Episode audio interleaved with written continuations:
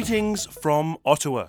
I'm Adam Benzine, C21 Media's Canadian Bureau Chief, and this podcast comes to you from Canada's capital, which last week hosted the 25th annual Primetime in Ottawa conference. The two day event, which is predominantly attended by Canadian producers and broadcasters, always provides plenty to talk about. But this year, there was only one subject on everybody's lips on the eve of the conference last Wednesday, the Broadcasting and Telecommunications Legislative Review Panel published its long awaited report on the Canadian broadcasting and telecoms landscape. The seven person panel spent a year and a half gathering submissions from more than 2,000 stakeholders, and the final publication, entitled Canada's Communications Future Time to Act, was breathtaking in its scope. The report is huge and I don't just mean in terms of consequences, I mean it's literally huge. Containing 97 recommendations for changes to Canada's media landscape, the thing is the size of a phone book. It's massive. Among the many headline recommendations, which will now be studied by the government, are the following. First, the federal government should require foreign streaming services, such as Netflix and Amazon Prime Video, to, quote, devote a portion of their program budgets to Canadian programs. The government should also force overseas based content providers and retailers, including Apple and Spotify, to collect sales tax, ending an imbalance that it says, quote, puts Canadian companies at a disadvantage from a pricing perspective. Elsewhere, national broadcaster the CBC should become an entirely publicly funded service, free from advertising within five years. The panel said that the CBC was not taking enough risks, something I've challenged CEO Catherine Tait and other CBC executives on in the past. The report said that freeing the broadcaster from advertising constraints would allow it to make bolder programming. The report went on to state that the Canada Media Fund and Telefilm Canada should be merged to create a new publicly funded institution that supports screen based content with a view towards ensuring innovation and content from diverse voices, such as official language minority communities and Indigenous peoples. The panel also suggested that regulatory body the CRTC should be rebranded as the Canadian Communications Commission and given more power, with its scope widened beyond just radio and TV to better reflect the modern digital era that we live in. It also recommended that the ability of Canadian producers to negotiate terms of trade with content buyers should be strengthened so they can retain commercial rights and among the 90 or so other recommendations was that all Canadians should have access to high speed internet and that universal access to broadband should be enshrined as a goal in the Telecommunications Act. For those working in the Canadian film and television industries, the biggest talking point was undoubtedly the recommendations regarding foreign streaming services such as Disney Plus, Apple TV Plus, and Netflix. In its submission to the panel before the report was published, Netflix had argued forcefully against being made to contribute into the Canada Media Fund, reasoning that such a move would disadvantage it, since, as a foreign company, it would not be allowed to draw on the fund itself to produce Canadian content. So my first port of call at primetime was backstage with Janet Yale, a former CRTC and TELUS exec, and the woman who chaired the seven person BTLR review panel. I asked her whether the panel had addressed Netflix's concerns when making their recommendations. Uh, we are actually recommending that CMF and Telefilm be merged mm-hmm. and just be funded with public money. Mm-hmm. So we are not saying that te- Netflix should put money into a fund they don't have access to. We're saying they should just direct, invest directly in the production and discoverability of Canadian content. So they're more like CTV than they are like a traditional cable company that would have put money in the fund. We're saying just like other broadcasters, they're really a curator of content. In other words, they um, they buy and create their own content that's available in their catalog. And some of the money they spend in Canada must be invested directly in Canadian content. Right. So the thing they talked about is a problem that doesn't exist given our recommendations. So it's more like you want a quota of how much they spend well, here. We are recommending that the CRTC require that all streaming services come in and be registered. Mm-hmm and that as a streaming service, uh, they would be required to invest in Canadian content based on the per- a percentage to be determined by the CRTC of their Canadian derived revenues. The day after the report's release, organisations and media companies scrambled to disseminate the many recommendations contained within it. Some were broadly welcoming. Corus Entertainment's president and CEO Doug Murphy said, quote, We have long been concerned by the undue regulatory burden faced by Canadian broadcasters versus foreign internet broadcasters, and we are hopeful that the government will move forward with creating a more equitable competitive environment. We look forward to commenting further on the panel's report in the upcoming weeks as we take a closer look at the details. The report was also welcomed by the Writers Guild of Canada, the organisation said in a statement, quote, We wholeheartedly agree that it is, in fact, time to act. We are losing members daily to the film and TV industry in LA, and they are not coming back for want of opportunity to make their stories in their own country. As for the Big N itself, Netflix kept its cards close to its chest, issuing the following short statement. We all have a role to play in supporting the future of film and television being created in Canada. We look forward to working with the government as it proceeds to modernise Canada's broadcasting and telecommunications laws. The local industry is flourishing. We will continue investing in made in Canada productions and stories, bringing them to the world. As I say, keeping its cards close to its chest. For the producer's perspective, I caught up with Reynolds Mastin, the president and CEO of the Canadian Media Producers Association, the CMPA, which hosts the primetime event. Reynolds, congratulations on another prime time. First off, it's Thank the, you, Adam. the uh, 25th anniversary. Yes. A huge achievement. A big birthday. A big birthday. Now, obviously, everybody here is talking about the BTLR panel report. It's huge, 97 recommendations. I almost don't know where to dive in, but let's start with it, it, seems to me that the CMPA is broadly happy with the report. You think it's positive, there's a lot of positive things in there for Canadian producers. We think that there are two incredibly important recommendations in that report. Mm. The first is bringing foreign streaming services into the Canadian system and making recommendations about how they will contribute to that system. And the second is terms of trade, because we've seen in the UK what terms of trade did. Uh, it led to the explosion of uh, phenomenal UK content and the capitalization of UK production companies. And we want to replicate that success here in Canada. And terms of trade was key for that in the UK, and we're confident it will have the same impact in Canada. Yes. Now, uh, obviously, a number of execs from Netflix are here at the conference, and uh, you know, uh, do you have some sense yet on how players like Amazon Prime Video, Apple TV Plus, and Netflix are, are reacting to this news, or I haven't spoken gonna, to them. Whether they're going to play ball? Uh, I haven't spoken to them. I think that they are certainly open to dialogue and conversation, mm-hmm. and that's certainly something that we welcome as well because we would love to be able to go uh, arm in arm to government and say, here is how we propose to make this work for everyone. Mm-hmm. Um, whether we'll get there, I don't know, but it starts with conversation. Yes. And it seemed earlier you had uh, a keynote conversation with the, with the new Heritage Minister. Uh, it seemed that he was a, a, positive supporter of the CBC, and his message was that he, you know, he wants to act and he wants to act quickly. Yes we got very lucky with Minister Guilbeault. He brings thoughtfulness and passion and a determination to act uh, to his job. And we are feeling very confident that he will uh, help move the industry forward by bringing in uh, legislation that modernizes the regulatory system in this country. Mm. Yes.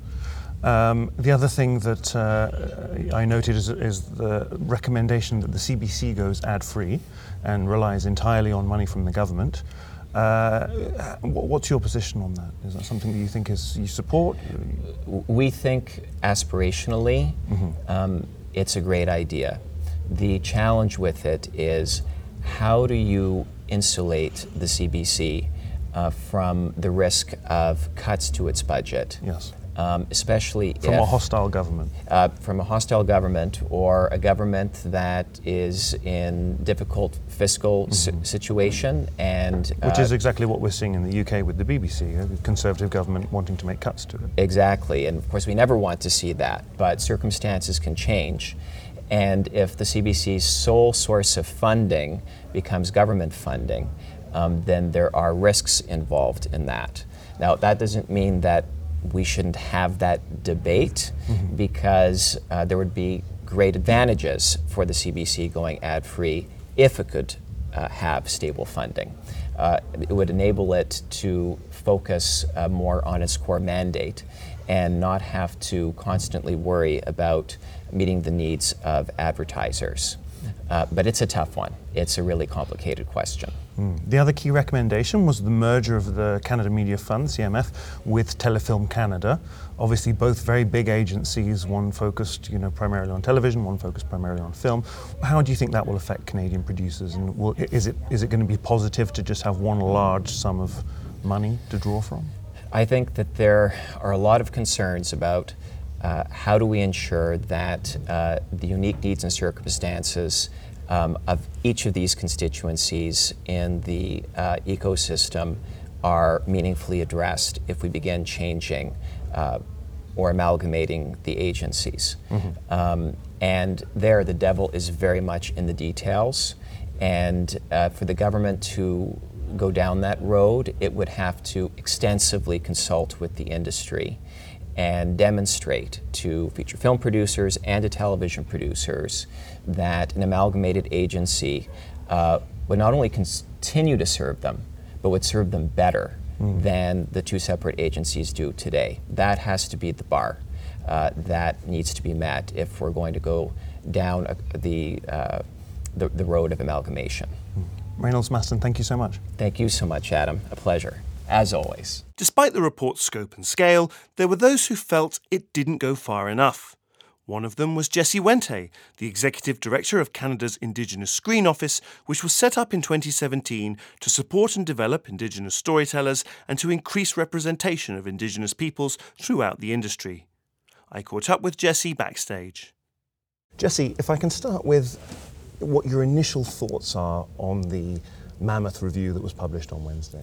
Yeah, I, w- I mean, we're, st- we're still digesting it, I would suggest most people, because it had uh, a, a, lot of significant changes, I think, for the broader industry. Mm-hmm. And a lot of forward thinking, I think, went into it. And it was, it was nice to see that, at least for the, the broad sector, a lot of the concerns had been listened to and are reflected in, in, the, um, in the report. And I think it is a very noble attempt to modernize a fairly outdated piece of legislation mm-hmm. at this point that is probably long, well, not probably, is, is very much long overdue for modernization.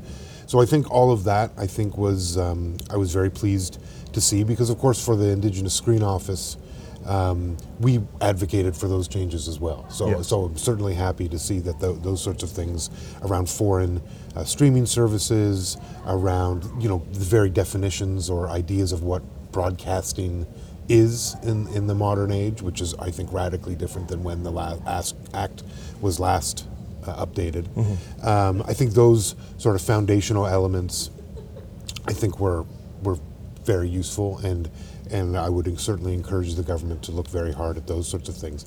I think where, from the Indigenous Screen Office, there's some concern, mm-hmm. is just the um, the level of representation and how we are represented uh, in the report. Yes. Did the and ISO make a submission? we the, did. we made it. We made a formal submission. We had. Uh, we participated in a uh, and also a, a, live session with the mm-hmm. review panel. Uh, so we both had an in-person opportunity to to submit, but also did a formal written uh, submission. And that submission really came about you know, after about a year of consultations with our community to talk about what they would like to see, mm-hmm. and and the big piece that came out that everyone really wanted to see is actually what is largely uh, missing from this report, which is to f- see true equitable inclusion in the Broadcast Act itself, not so much the the yes, good for the policies that come out that are compelled by the Broadcast Act, but in the legislation itself um, to see Indigenous peoples, First Nations, Métis, and Inuit in equal representation with French and English. We know that the act that they're revising, uh, the way it referred to Indigenous peoples, was fairly limiting uh, mm-hmm. uh, in that we were only talked about a couple of times in the act. and there was language like, um, you know, there should be uh, an Aboriginal broadcast sector when funds become available. Right. And that sort of language, of course, leaves it open for funds never becoming available. And uh, while I think this report sort of uh, di- does suggest that that sort of language be removed, it does fall short in terms of saying what should be Yes. put in the act, which is Specific recommendations. well, for, and says that not when funds should be available, funds should be made available to create an equitable indigenous broadcast sector to that of French and English in recognition of our equal uh, place in the Constitution and in the f- history of the formation of this country. Yes. And that uh, that history is what should compel legislation like this, but ho- honestly, all legislation when it comes out of the government, that this isn't uh, a, a nation of two solitudes. No. It's always been a nation of multitudes, because that's what was here when Canada's was born, yes. was already a multitude of nations. Yes. And our legislation actually needs to start to reflect that history, because once you have that in legislation, it does force policy work that actually changes and starts to include people in a, in, at least indigenous peoples, in a way that simply isn't possible if we leave it up to interpretation and leave it up to others to decide what actually counts Yes. under that representation. So I think that, for me, was, has to the, was the- the big piece that was missing. It has to be in the act in, in the act, in the and, legislation. and stated, I would suggest, quite plainly. Yeah. You know that that the broader we leave it for interpretation, in our experience will tell us that we will get the least possible to meet that standard. And I think at this point, what we have to say is, we don't want the least to meet a standard. We want real equality, uh, real nation to nation treatment under under this, and that should include an opportunity for First Nations, Métis, and Inuit people to exercise the same sort of narrative sovereignty that the Broadcast Act compels for French and English communities. Yes. The other thing that uh, I, I thought was a real takeaway from the keynote that you did here at prime time was that you said, uh, you know, the feeling certainly was for First Nations, Métis, and Inuit that the time for consultation is over. That was the big takeaway from your talk. Can, can you expand a little bit on that thinking? Well, I think, um, you know, sort of the history of Canada, quite frankly, is one of ongoing consultation with the people that were here before Canada. Lots of chin stroking, but not much action. A lot of conversation, a lot of um, asking, going back and forth, and then certainly in my experience, and there's others that have been doing this far longer who, who would, I think, echo my experience, is that that has a tendency just to lead for calls for further consultation. And there's there's very rare moments where action is actually taken based on what has been heard in consultations. But you know why I would be optimistic, Adam, is that you know the, the creation of the Indigenous Screen Office itself is the result of consultation. What's interesting and and maybe what might gives me pause is that there were calls for the Indigenous Screen Office in Canada 20 years ago. There's been numerous consultations over the years that said, you know what would be good? How about we form an independent body that's there to serve Indigenous creators in this space and, and really fight for this uh, equitable representation within the, the sector? And yet it was only a report created in 2015 Yeah. and and a report that echoed again reports going back 20 years but that report and i would suggest it's because it landed on the, right pe- people's tables it landed with people who understood what it was it was suggesting uh, and it finally required people to actually take some action and that's how we get the iso and so i think what i'm asking for is since we know in those reports what was asked and what we're seeking out of the Broadcast Act, the ISO was formed as a function to help achieve that things. I get a little frustrated when I see in this review calls for further consultation. Consultation, yeah. And and because we, I'm not sure, you know, just in my experience in the two years of the ISO, we have been in constant consultation with the government. Yes. Like it is not ended. The, where the community is undergoing another round as you and I sit here. Yes. That's further consulting. And there becomes an exhaustion for the community. That, that when you've gathered, because it's not a huge, Indigenous people are not a huge population in Canada, and if you break it down sectorally, when you get to people in the the television, movie, broadcast sector, well, that is not a huge No. number of people. And so what you, you effectively are doing are gathering the same people in the same rooms, asking them the same questions to get the same answers they've been giving you for years and years and years. For his part, Canada's Heritage Minister, Stephen Guilbeault, said that the government would move quickly to begin passing legislation addressing some of the issues brought up in the report, with the first bill or bills expected by June at the latest. Here he is on stage in Ottawa. We said we would table a bill this year, and uh, I mean, to me, tabling a bill this year, um, I don't want to wait till December. I, I, I will do everything I can to ensure that this bill is tabled within this parliamentary session. So between now and, and, and the month of June. And we are also looking, you know, are there possibilities, are there things we can do without legislative changes? Uh, looking at, you know, we understand that the current regulatory framework is, is not adapted to the world we have, but we still have regulatory tools. And, and these don't, you know, if we wanted to make some changes on, on that, we don't have to go back to the House, uh, we don't need to, to, to have new bills voted. So maybe they are things we can do in the, in the, in the short term. Um, we, we are looking at those possibilities as, as well, but obviously, you know, if we want to reform the system uh, in line with many of the things we, we saw in, in the Yale report, it will require legislative changes. It's worth reinforcing that this long awaited report is colossal in its size and scope, and this is just a sampling of some of the immediate reactions to its publication. You can expect the report's recommendations to be discussed in depth by the Canadian media industry for many months to come. That's a wrap on our special report from Ottawa. I'm Adam Benzine. Until next time, take care.